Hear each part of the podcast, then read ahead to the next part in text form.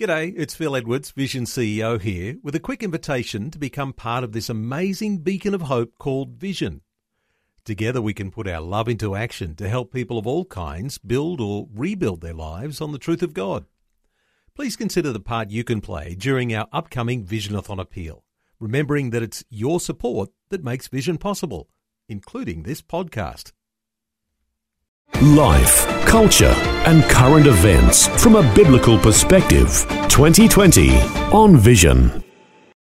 As you know, the Prime Minister has postponed that vote on the religious discrimination bill in the lower house amid concerns that moderate Liberal MPs would join Labor, the Greens, and crossbenchers to stall its passage. Well, Christian groups and conservative Liberal MPs have reacted to commitments that are rumoured, as uh, as Dan Flynn mentioned a little earlier, rumoured that the Prime Minister has made to amend the Sex Discrimination Act after pressure from those moderate Liberals to ensure that gay students would not be expelled or suspended over sexual orientation or gender identity. So we're turning our attention today to the important question about the government's proposed religious discrimination bill, asking does the proposed federal legislation make the overall situation for the practice of faith better or worse? Many Christian leaders suggest that the bill, as it was tabled, contains much that is good. But there may be some backroom deals that threaten the freedoms of Christian schools and then the flow on effect to churches to employ staff who hold to their Christian ethos. Damien Wyld leads the Australian Family Coalition, defending the family and promoting a society grounded on conservative Christian values and aspiring to safeguard our basic freedoms. You might recall Damien was at the forefront of the marriage debate back in 2017 and has been an outstanding advocate for the family and for Christian values. Damien, a special welcome back to 2020. Thanks for having me, Neil. Damien, it was a long time coming to actually get to this religious discrimination bill. You were, as I said, one of the leading voices in the no vote back in 2017. Uh, it must have been some relief for you to see that it finally was tabled in the Parliament. Oh, Neil, it's been a painstakingly long process. I mean, I got involved with the marriage campaign uh, at a leadership level in 2016. Of course, we had the events, the the survey, and the legal redefinition of marriage. I, won't say anything more than legal redefinition in late 2017. We had the Ruddock Review in early 2018. We had the leaking of elements of that, which I think really bear into the debate we're having today. In late 2018, we've seen numerous iterations of legislation, and now finally, at the, the end of the, the electoral cycle, at the end of 2021, four years later, we are finally seeing some legislation before the Parliament. Uh, but as you say, the big question, Neil, is uh, now whether it's really worth our support, and that's the, the difficult question we have to weigh up. Well, you've got the uh, arrival now of the anticipated conflict and controversy around what might be happening in those backroom deals. Uh, on the face of it, though, uh, there's a certain sense in which Christian leaders that I've spoken to have had a reasonably positive outlook on the initial form of the draft that ha- well it's the bill that's been tabled in the parliament. So uh, by and large there's been you know a fairly good reception for it. What are your thoughts damien? Well i think those who say that the legislation is a shield and not a sword are right.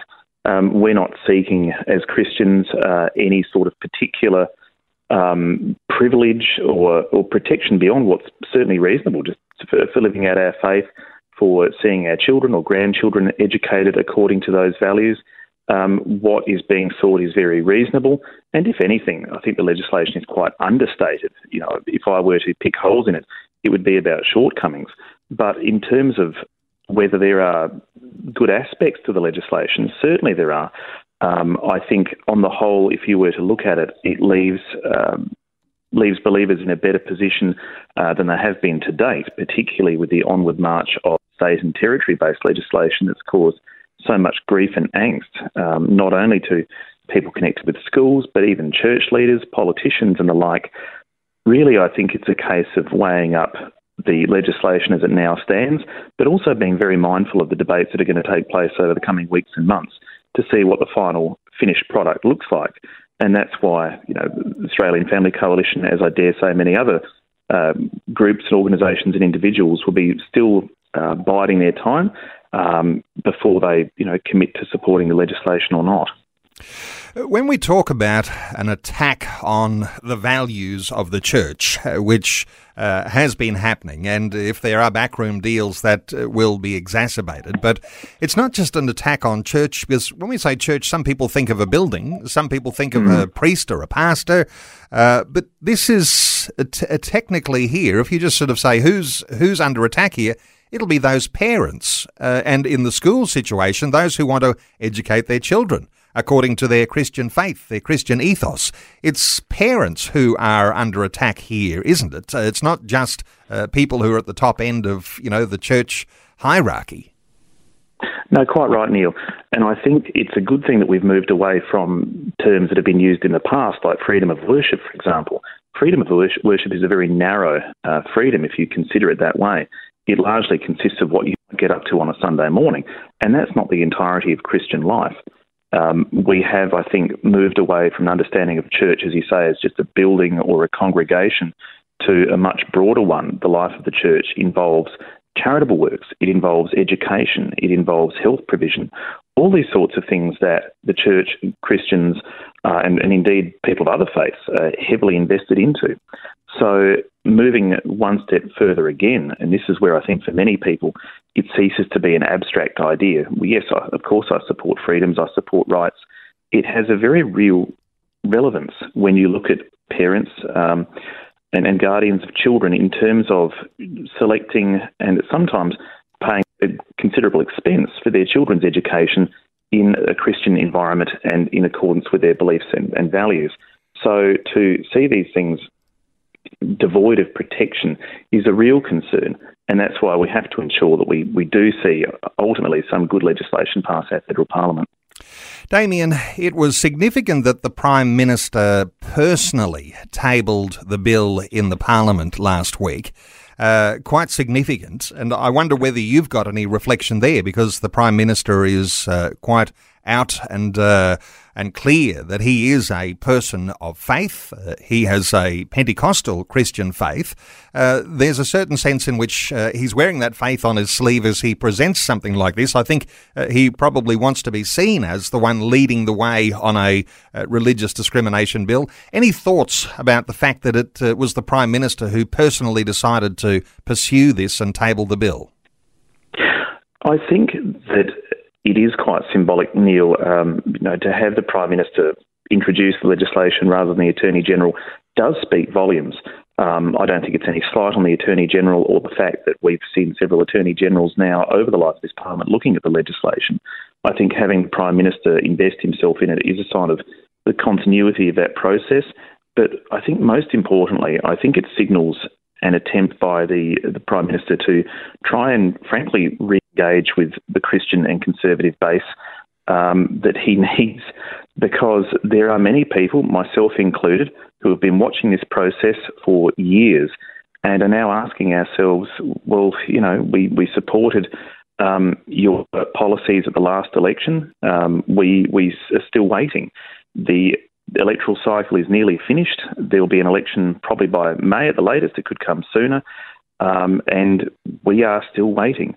So to see the Prime Minister invest himself in it, I think, is a, a genuine attempt. Uh, I'll take it, you know, on face value to try and uh, re-engage with that process and try to restore some faith that perhaps has been lost or at least uh, shelved, you know, pending some some sign from him.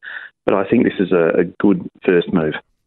As a Christian, you might take some heart from uh, the Prime Minister's words in the speech, and uh, they've been published and you can easily access those online. The Prime Minister's speech as he was tabling the religious discrimination bill. As a Christian, you take some heart from some of the things that he was talking about in there, and uh, with the allusion to the prevalence of cancel culture in Australian life. I mean, it goes far beyond uh, what uh, just happens in the schools, as important as that is, and what could come to the churches, as important as that is, but uh, this prevalence of cancel culture. You've reflected a little on that too. Yes, absolutely. I mean, it was actually quite refreshing to hear the Prime Minister talk about uh, cancel culture, we tend to hear those uh, slightly more outspoken Conservative leaders refer to this. But to hear the Prime Minister say it's true, it's there, it's real, uh, and I'm quoting him now Australians shouldn't have to worry about looking over their shoulder, fearful of offending an anonymous person on Twitter, cowardly sitting there abusing and harassing them for their faith, or transgressing against political or social zeitgeists. Very strong words, and I think for many people it will be uh, encouraging and reassuring to hear the Prime Minister say, look, this is not the sort of culture we want in Australia. It's time to stay, take a step back from that, and surely that's something we can all agree on. And there is a sense, isn't there, that separate legislation again around regulating social media and defamation laws on social media. This is the sort of thing, I guess, goes hand in hand with the things that are presented in the religious discrimination bill. Oh, absolutely. We need to rediscover a society, frankly, where we can agree to disagree uh, and have you know civil discussions and debate. Because without it, how can we honestly pretend to be a, a liberal democracy? I wonder what we might anticipate in the times to come, uh, given that uh, we're going to go through Christmas and into the new year, and uh, there's that, you know, there's that sort of slow down holiday period until things start to fire up into January. About what the uh, th- those opponents of the religious discrimination bill might be up to in that time, the sorts of things that they'll be working on as uh, change uh, and, you know, these backroom deals that we've been talking about. Any thoughts around uh, where the equality mm-hmm. movement might be might be headed here? A very interesting question, Neil, and even beyond, um, you know, those sorts of activists, even to go to the the institutional sort of arms that are often, um, I would say, on the other side of the fence on some of these issues. If you go back as far as the, the early 2000s, but more, more recently, groups like the Australian Human Rights Commission often use this downtime, this quiet time over the holiday period, to roll out, um, strangely enough, inquiries into freedom of religion and belief. Uh, this has been happening for years, and usually during this quiet time when many Christians, strangely enough, are celebrating a really important part of the, the Christian calendar and spending some much needed family time as well the results of these sorts of inquiries have, have not been good over the years. They've seen a steady erosion, I think, of uh, legislative protections. So we've interestingly got the reverse situation here, where we've got not one but two federal inquiries, parliamentary inquiries going on into the religious discrimination legislation. There's a Senate inquiry and there's a joint inquiry as well, both due to report in early February.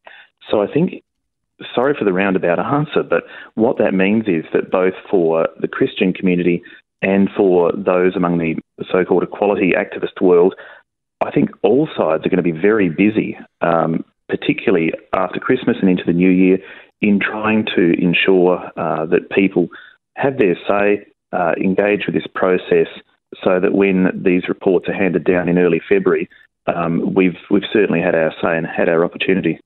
This is 2020 with Neil Johnson, helping you make sense of life, culture, and current events from a biblical perspective.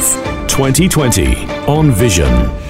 Our special guest is Damien Wyld. Damien leads the Australian Family Coalition, a defender of the family, promoting a society grounded on conservative Christian values and aspiring to safeguard our basic freedoms.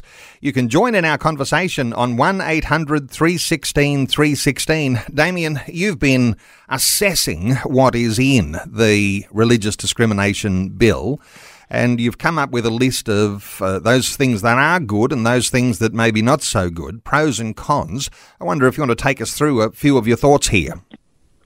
Yeah, sure, Neil. I mean, the first and foremost one I think is that fundamentally we would have preferred to see the government adopt a positive approach to rights and freedoms. Um, instead, what we've seen is a further extension of Australia's anti discrimination framework. And people might say, well, what's the difference? Does it really matter how it's worded? Um, because at the end of the day, the effect is surely what matters. But I would say, look, you know, we have a long and cherished international freedom, uh, sorry, history and tradition of of freedoms, the UN Declaration of Human Rights, one that's been quoted increasingly frequently in Australia in recent times has been the ICCPR, the International Covenant on Civil and Political Rights. The reason I think it would be preferable to have seen this in a positive way is not simply to try and reframe the debate as a positive rather than a negative, But I think to try and shore up these uh, this legislation once it passes the Parliament, because at the end of the day, anything that we see passed by our Parliament can always be changed by a future Parliament. We've already seen exemptions to laws wound back. We are seeing different debates happening at state level right now on that very topic. Uh, Victoria, for example, in announcing its intentions to wind back uh, exemptions regarding faith based schools and other bodies. These are huge issues, and I think simply flipping the debate on its head and positing them as positive, inalienable rights that governments merely recognise rather than pretend to grant to us would have been a fantastic start. But as it is, we've got the package that's before us. The okay. next thing, Neil, I would. Oh, sorry. Just before we move on from there, uh, when you talk about, uh, you know, it would have been better if the government had simply legislated a positive affirmation of our freedoms, uh, we might mm. ask, is it too late for that to happen? Because if uh, all of the opposition is coming out of the frame, out of the woodwork, and uh, and wanting to change things radically, uh, isn't there room there to uh, to actually say to the government, well, it's not too late. Why don't you legislate a positive affirmation of our freedoms? Do you think it's too late? In this electoral cycle, certainly, I think it's too late. Um, and, you know, look, it's a shame that the government has brought this package to us at what is essentially the 11th hour when we only have a certain number of sitting days left in this electoral cycle. The government still has a budget to pass, which no doubt they'll be bringing on early uh, to clear the decks for the federal election. So if we were to look for some more positive affirmation, we might have to wait even longer. So I guess the question is at the moment, uh, this is what we've got before us. Do we take it or leave it? Uh, come back to your pros and cons. Uh, what else have you been considering about the bill? Well, one thing that does concern, and I must say me personally, is by virtue of extending the anti discrimination framework that, that currently exists, we would now see a religious discrimination commissioner fitting in under the, the, the body of the Australian Human Rights Commission.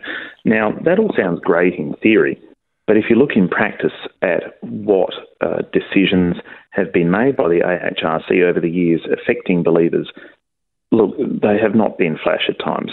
There have been cases concerning uh, employment in, in faith based schools and so on come before the AHRC, um, and the decisions have been worrying to say the least. We have seen inquiries from this body which essentially propose the rolling back of existing exemptions I'm concerned at giving more power to this body, and indeed others have likened it, and I don't say this lightly, to putting the vampire in charge of the blood bank, which is not a very flattering uh, analogy, but it's it's probably not a probably not improper. So, look, if you had the right person as a religious discrimination commissioner, I have absolutely no doubt they could do a great world of good. But at the end of the day, the the success and the, the, beneficial outcomes of this should not rely on having the right person. We need to make sure that the institution uh, is properly established, and that's why you know I think we're right to have at least some concerns on that front. Okay, and if you were just focusing for a moment on the possibility of the Australian Human Rights Commissioner and uh, commissioner for this religious uh, discrimination. So, as you say, there could be a good one or there could be a bad one. But to take partisan politics out of this for a moment, you could have a bad one no matter what side was in power. So you could, you know, a lot of people would be fearful that maybe the Labor and Greens uh, might have someone who would be in that role who would be, you know, the, the vampire in charge of the blood bank. Uh, but there's also, as we've been discovering today, if there is truth to the backroom deals between the moderate Liberals, there's no guarantee that even under a Conservative government that there would be someone who would be uh, in a in a good position in charge of that role. No, quite right, Neil. And as another wise person put it to me many years ago, when you're a hammer, everything looks like a nail. okay. All right. Okay. So uh, there's a couple of cons there. Is there? And if we were to touch on some pros and cons, is there something good we can talk about? Yes, that, that's a very good question. I mean, Where's the fine print on your notes? no, there, there is there is certainly. I mean, there's very one very good thing I can point people to right now, and that's that while there is this discussion raging over, and this is a pre-existing debate, one that will be further exacerbated by laws like that in Victoria if it gets up uh, regarding faith-based schools, and this is an issue of concern to parents, uh, to teachers, to the churches and institutions that run these schools, and that is their employment and uh, enrolment um, policies. I don't think we've seen a, a conga line of students um, identifying as same sex attracted being booted out of schools or uh, teachers on the, on the same front. But what we have seen is this argument that this potentially could be weaponised against uh, gay and, and, lesbian students and teachers. We've used, we've seen this used uh, as a weaponised debate to try and not only blunt these laws but push back further. You've mentioned, you know, attempts to repeal existing exemptions under the Sex Discrimination Act. So the beneficial aspect of this religious discrimination package would mean that provided they jump through some hoops, like having a publicly available policy, that faith-based schools would actually be able to conduct business in accordance with their beliefs. Um, there are some some grey areas to it because ultimately it would not be so much a question of sexuality as rather you know acceptance of the school's ethos and seeking to role model that within the school environment. So while it's not perfect, um, there is still I think, a, a bit of a, a, bright light there at the end of the tunnel for faith based schools, and that's worthy of support. So, schools would have to have uh, very clear written policies in place. And so, when a teacher signs the dotted line on a contract to teach there, or parents uh, sign on the dotted line, they're sending their children there, they'd have to agree with the ethos of the school. And no doubt uh, there'd be some grey areas that would be discovered along the way, and all sorts of things could be tested in the courts. So, uh, controversy likely to come from such a policy. But as you say, uh, there is at least some clear uh, evidence in the bill that there is something there that can can actually uh, uh, be a good thing for students and for for staff members. Indeed, Neil. I mean, my concern at the end of the day is that we will see cases go to the Human Rights Commission, we will see cases end up in court, and that's hardly desirable for everybody involved, be it uh, students, teachers, the school community. But without any sort of protections, I'm fearful at the moment that some of these schools won't have a leg to stand on. So, at, at least if there is some protection and defence for them there, um, that could lead to good outcomes. Damien, one of the big issues around the bill was in the removal of the so called Folau clause. Uh, with that one removed, uh, there are other commentators who say they were, you know, generally happy with some of the provisions that looked after some of those issues. But with some backroom deals that might be going on, the vulnerability to Christian schools then comes back. What are your thoughts around the Folau clause and some of the developments that have been going on? Well, the, the so-called Folau clause, um, you know, I think it's really emblematic of what was one of the, the more contentious and polarising uh, issues of religious freedom in Australia in the last few years.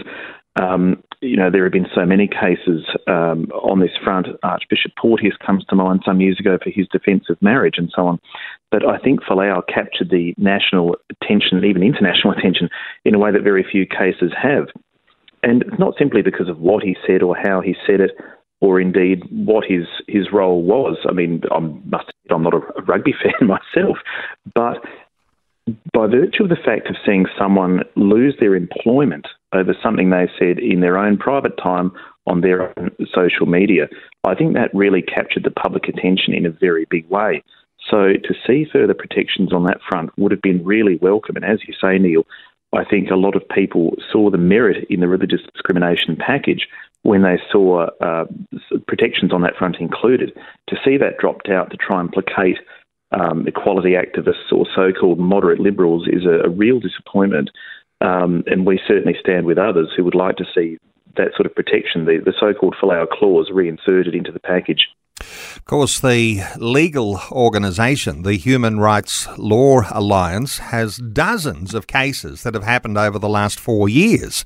Uh, so it's not something that you're talking about speculative things for the future. These are things that are mm-hmm. happening right now. So uh, this is the way that uh, that society has moved uh, since the marriage debate. And so you've got people who have been vulnerable in their workplace for making statements around faith. Uh, this is something that's that's happening right now. Whether there's this uh, religious discrimination bill in force or not, Damien. Oh, absolutely, Neil. And I think that's why the Folau case was so important because you know he was a public figure. He um, captured the, the, national attention, but as you say, it was the tip of the iceberg. There are all these cases happening uh, unseen, and I'm sure they continue to this moment. Look, it goes without saying that employers have a, a natural interest in ensuring that their employees don't do crazy things on social media that reflect poorly on them. But our our understanding of what is reasonable and, and what is not is shifting radically um, when even basic Christian beliefs are deemed to be beyond the pale, off the reservation. You know, out there comments that just can't be made. Um, so we've moved beyond what is reasonable, and we certainly need to see some sort of legislative protections for, for believers in the public sphere. Our talkback line is open on 1 800 316 316. You can join in our conversation. You might have a thought, a comment, a question about the sorts of things we're talking about. 1 800 316 316. Uh, one caller called through and uh, wasn't available to speak live, but asks a fairly simple question I think you'll be able to answer. Does this bill target all religious schools or just Christian schools. Uh, I think we're taking in all schools here, but uh, but it's not just all schools. It's much more broadly than that too. Damien, your thought for our listener? No, it's certainly a broad bill. It is the religious discrimination package, not the Christian discrimination package. So it will, in that sense, treat all faith based schools without fear or favour. And I think going beyond just the issue of education, the, the, the way that this package is, and I, call it package by the way because it's actually not one bill, it's one main bill plus two smaller bills which give further you know, implementation to it. This bill is very uh, even handed and pluralistic in the way it actually deals with, with issues of faith and religion because it also protects those who don't want to um, exhibit or practice any faith. So the the reason I mention that is there's actually very few arguments against it from the perspective of those who might have another faith uh, or no faith. So you know Christians are not getting any sort of special privileges here. Uh, the bill is actually quite even-handed for better or worse. Okay. Now, some are worried about the concept of religious discrimination in general, uh, which is uh, what we're talking about here overall with this bill. Uh, the concept that it could be turned against the people of faith. This is one of those weaknesses, isn't it? Because it's who's interpreting uh, the clauses in the bill as to whether those things can be turned around. And in fact, while you talk about a protection for people who are of a religious persuasion, uh, there's also the uh, the the possibility for the opposite uh, that there could be a, a, weaponizing from all sorts of different angles. So you open a can of worms. Is that the a general way of, of saying that there are some vulnerabilities like that? I think there's quite a number of them, Neil, um, not the least of which, you know, at, a level of principle, some people have said in the past that freedom of religion very quickly becomes freedom from religion. Um, the idea of having a secular, pluralistic state was meant to be uh, to protect different beliefs, not to protect us all from them and to somehow hide them away in a cupboard as, as something dark and dirty.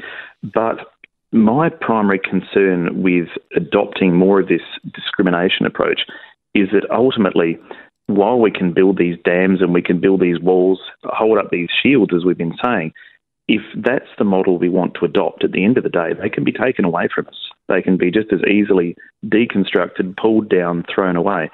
Um, we have seen steady winding back of, of various protections and exemptions uh, over the, the 40 or 50 years of anti discrimination framework in this country. So if this is all we have to, to sort of hide behind, I'm a little bit worried, to be honest, for the, the long term uh, legislative protection of faith. I do think that it's something that we may need to employ in the short term. But in the long term, I think the role is there for us to really, I mean, change hearts and minds in this country. We can't simply hide behind legislation um, but I think in the short term, it's something that we do need to protect schools, churches, uh, and other faith based bodies. And all sorts of groups uh, could very easily then claim to have a religious foundation and seek some protection under these laws, uh, even for laws that we might find uh, even quite offensive uh, that some religious groups might do. Uh, there's there's that sort of freedom that can eventuate if people claim to be of a religious foundation Absolutely, and these are some of the dilemmas of a pluralistic society. That if we accept uh, and permit and tolerate one belief, then we have to admit and tolerate other beliefs as well, including those that you know we might find rather unsavoury. I think it's important to note, though, that certainly in terms of laws currently existing that prevent illegal practices, the the religious discrimination package would in no way uh, suddenly permit those. It, it explicitly states that it will not make illegal practices legal suddenly, so that there is some comfort in that. Um, but as you say, Neil, that's always a concern when we live in a in a pluralistic society. Uh, there were some things that were missing in the bill, and uh, I wonder whether you've got any thoughts here because uh, for medical practitioners, uh, people who work in the medicine field, uh, there was not a lot of mention about how they might be protected from uh, issues around conscientious objection. Any thoughts mm-hmm. around around things that were not really in the bill? Look, that was extremely upsetting. I certainly know people who work in the, the medical field, doctors, nurses, and so on. And we've seen a steady rollout across states and territories in recent years of laws that fundamentally deprive them of their rights to conscientious objection, um, in many cases uh, informed by their faith, but not always. Um, and what I mean by these laws are obviously abortion laws, euthanasia, and assisted suicide laws the, the, the elements of those bills that have destroyed uh, right to conscientious objection are abhorrent, and they're usually done in very smarmy sort of manner. We heard comments during some of these debates that well, conscientious objection is protected. We're just forcing uh, GPs and medics and others to refer patients, so they may not be compelled to participate in an abortion or to, you know, fill a syringe for someone um, undergoing euthanasia. But at the end of the day, they are still, in many cases, uh, liable to be an accessory, a party to that process. And for people of faith, this is abhorrent the idea that they should be in any way, no matter how remote, um, engaging in, in facilitating an abortion or euthanasia or assisted suicide. So it certainly would have been fantastic to see some sort of federal protection for them in this regard, because in the short term, I don't have much hope or, or see any prospect of rolling back uh, some of these uh, clauses at state level. So it is disappointing that we haven't seen our, our federal MPs do more in this area. But of course, maybe that's something that we can push them to in future. And you can't discount, uh, let me just be a little cynical and hear that uh, there may be some things left out of the originally tabled bill uh, that may be set aside as uh, bargaining chips when there is negotiation going on as to how the final bill might look. So uh, there's a certain mm-hmm. sense in which there may be some things that the government is preparing uh, on the side, uh, some bargaining chips uh, with the Christian community to include to ensure that somehow or other that bill is acceptable and gets across the line. So I guess you can't put anything in the, you know, you've got to consider all of those possibilities, haven't you? Well, that, that's true. I mean, at the end of the day, I'm something of a cynic. I, I feel that the, the package we see before us is already something of an ambit claim. That is, it's a high watermark, and I'm fearful that we may see, for the sake of these moderate liberals, so called, and, and other crossbenchers, uh, further elements of the bills traded away. I certainly hope that's not the case, but I think that's why we ought to be measured in our response on this legislation, um, not stating a definitive black and white position, until we've seen the results of these inquiries that are currently going on and what the, the final package might look like when it comes to a vote in the new year. Whenever you've got legal documentations, there's all sorts of issues around definitions of words, and uh, there's so many grey areas in the bill. Uh, words like vilification and uh, the way that things are talked about as moderately expressed beliefs, uh, the difference between what's moderate and what's malicious, uh, all sorts of grey areas in there that will no doubt be fought in the courts on so many different levels. But uh, these sorts of words, they are open to interpretation, aren't they, Damien? Oh, absolutely. Words can be used and abused. Um, I mean, in terms of what is moderate, I dare say there were Christians, many Christians, who said that even the way Israel Folau expressed his views, they may not have considered those moderate. But at the end of the day, should they have seen him lose his job? So the word moderate is a fine example of a word that can be abused that is open to you know anybody's opinion or interpretation. Likewise, the word the word vilify. I mean, we've already seen that used over the years. Um, people's idea of vilification uh, varies radically depending on whether you're a you know a more conservative leaning person or a so-called progressive. So when we start putting stock in words like vilify and moderately expressed, uh, we we could drive a truck through some parts of this legislation. So you know we are again right to be concerned about those. Uh, when I was saying a little earlier, and uh, there hasn't been a huge response uh, from listeners today, and and for some uh, this is complicated to talk about. But when we were asking, you know, do you think you'll be better off or worse off with a faith position uh, under the religious discrimination bill? Uh, of course, we've got grey areas because what's been tabled is now being challenged, and there may be some backroom deals being done. But uh, Damien, uh, your overall impression uh, on the better off, worse off idea, where do you think uh, you would sit? well, I struggle with this too, Neil, and that's why I, am hardly surprised we haven't seen the, the switchboard light up. I think if we are wrestling and grappling with these issues, then so much more for you know Christians in the pews and, and out there on the streets. This is a, a vexed issue, and this legislation is. Oh, look, it, it's a huge amount to wade through. When it came out last week, I sifted through it myself. I'm not legally trained, I'll admit, uh, but I have been working with legislation for many years to sift through it and try to grapple with all the possible outcomes, interactions with other legislation, both federal and, and state and territory, to think about what might happen if these cases went before the Human Rights Commission or before uh, some sort of court, to try and imagine what the final package itself might actually look like, even when it passes the federal parliament, if it does. It's it's crystal ball stuff. It really is. Um, trying to just envisage the answer to all of these.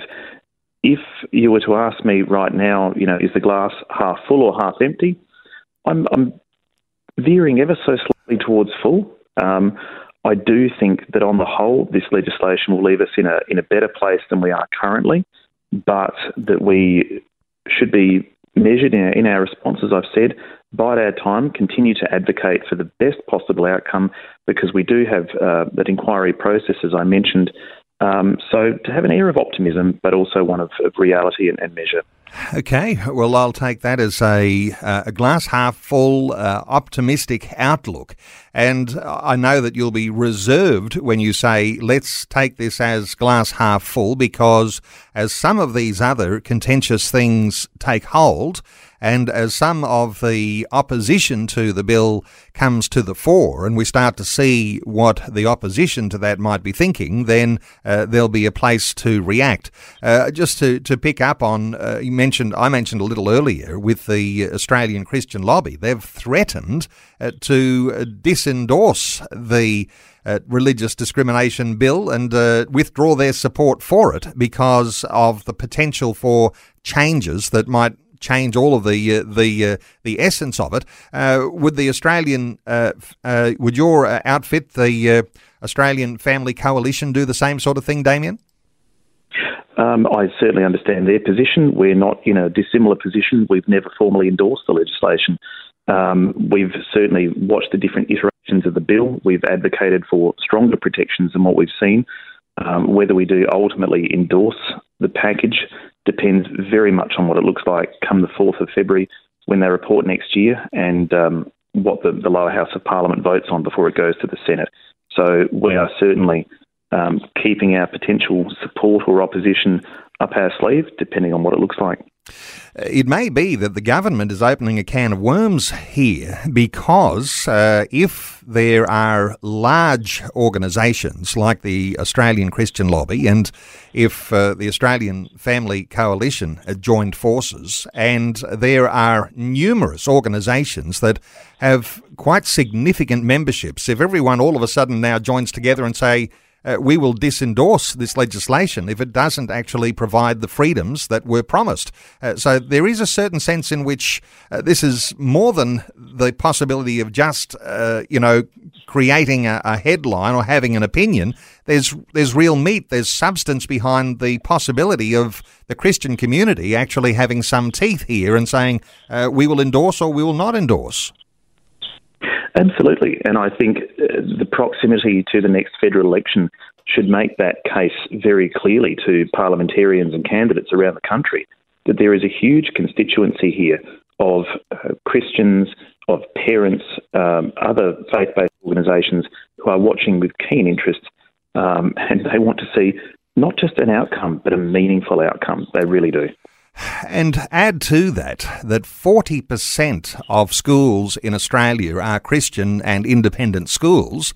Uh, all of those likely to be the subject of the first round of how this legislation might affect people right on the coalface here. Uh, that's not just uh, 40% of all schools, but that's a huge parent body and family connections uh, right across the nation. There's a substantial uh, number of people there who will be, uh, you know, quite significantly upset and po- politically motivated in this too, Damien.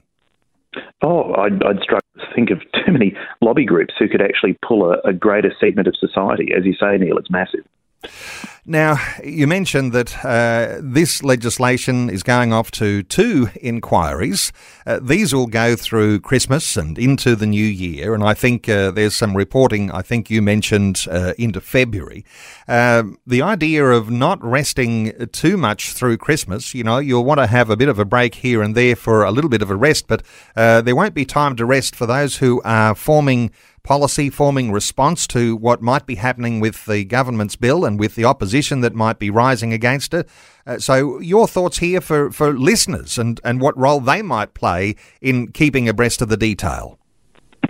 Oh, look, they can certainly expect, uh, if, if they're on our list, uh, some some good information on how they can get involved and have their say because we certainly need it. Um, it's all well and good for groups like ours to put in a submission, but I think beyond the members of an inquiry, of a Senate and a joint committee, parliamentarians do take notice too of how many people have their say.